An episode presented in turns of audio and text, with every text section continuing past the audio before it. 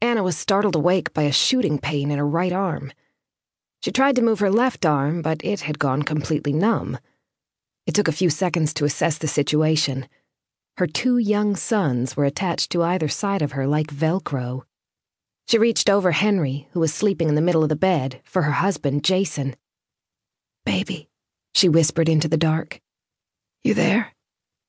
Her hand fell onto a bunched up pillow, used as a barrier to prevent Henry from falling over the edge of the bed should he squirm from Anna's grip in Jason's absence. Anna tried to disentangle from her sons without waking them. Oh, guys, Anna muttered. We've got to stop sleeping like this. Jostled awake by his mother's movements, Henry pushed himself up on his knees and held his face just an inch above his mother's. Anna inhaled his sweet, moist breath. Papa! He articulated forcefully. He was hungry, before giving her his version of a good morning kiss. He bumped his forehead against hers and smiled a wet baby smile, drooling onto his mother's cheek. He then pointed to his big brother, Oscar, still asleep on the other side of his mother with one small arm flung across her body. Uh oh. Shh, don't wake Oscar, Anna said without effect. Let your brother sleep. As if a one year old would listen to reason. Henry proceeded to hit Oscar in the head with his warm palm, getting the desired response. Henry, I'm sleeping. Don't do that, Oscar scolded. Then, Mama, are you here? A common rhetorical question from her three year old. He asked it only when he was wrapped around her. Yes, Oscar, I'm here. Are you staying home with me today?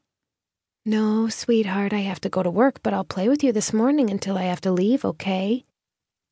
I want Papa, Oscar responded, a tremble in his voice. He was going to start crying in a second. Henry, growing impatient with the conversation, tried to throw himself off the bed. He couldn't quite navigate the three foot drop, and Anna had to grab him by the back of his pajamas to help him down without landing on his head. It was only 5:30 in the morning, and the entire family was already wide awake. Just then Jason came in with milk for the boys and a steaming cup of coffee for his wife. When did you get up? Anna asked, yawning. I didn't even hear you. About an hour ago. I couldn't get back to sleep once Oscar came into bed. Anna and Jason had given up on trying to discipline the boys about sleeping in their own beds. Each evening started out with the best intentions, but by morning either they were all asleep in the same bed, or Anna was with Oscar in his bed or in Henry's with him, or Jason was with either or neither, in which case Anna was with both in their bed. Sometimes the configuration changed several times in the course of a night. The first thing Anna did every morning when she woke up was to take inventory of who was where. This morning, they all stayed cuddled on the bed together and read books until Anna had to get up to take a shower. Okay, boys, I've got to get going. She kissed Henry's belly and Oscar's head and gave Jason a lingering one on the lips before crawling out from the messy bed and heading for the bathroom.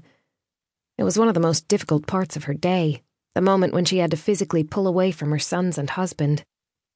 Anna hurried through her shower to give herself a few more minutes with the boys. She was dressed in what Oscar called her work clothes. Anna was certain it was the first time Jill Sander was ever referred to as work clothes. This morning she had on a sleeveless, form fitting dress in gunmetal gray with bright yellow piping. Her chestnut hair was held back with a sheer yellow scarf, and her long legs were bare.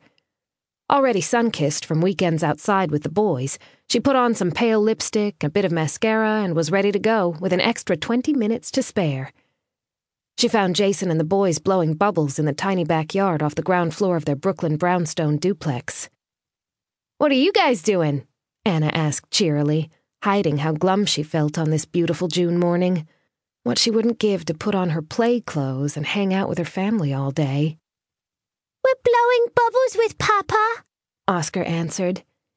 You go to work, Mama. Leave now. Okay, Oscar, Mama's going. Anna looked to Jason, who gave her a sympathetic smile. She hesitated before turning to leave. Go now, Oscar repeated. Henry was climbing onto his father's back and singing in an angelic high voice a monosyllabic version of Twinkle, Twinkle, Little Star.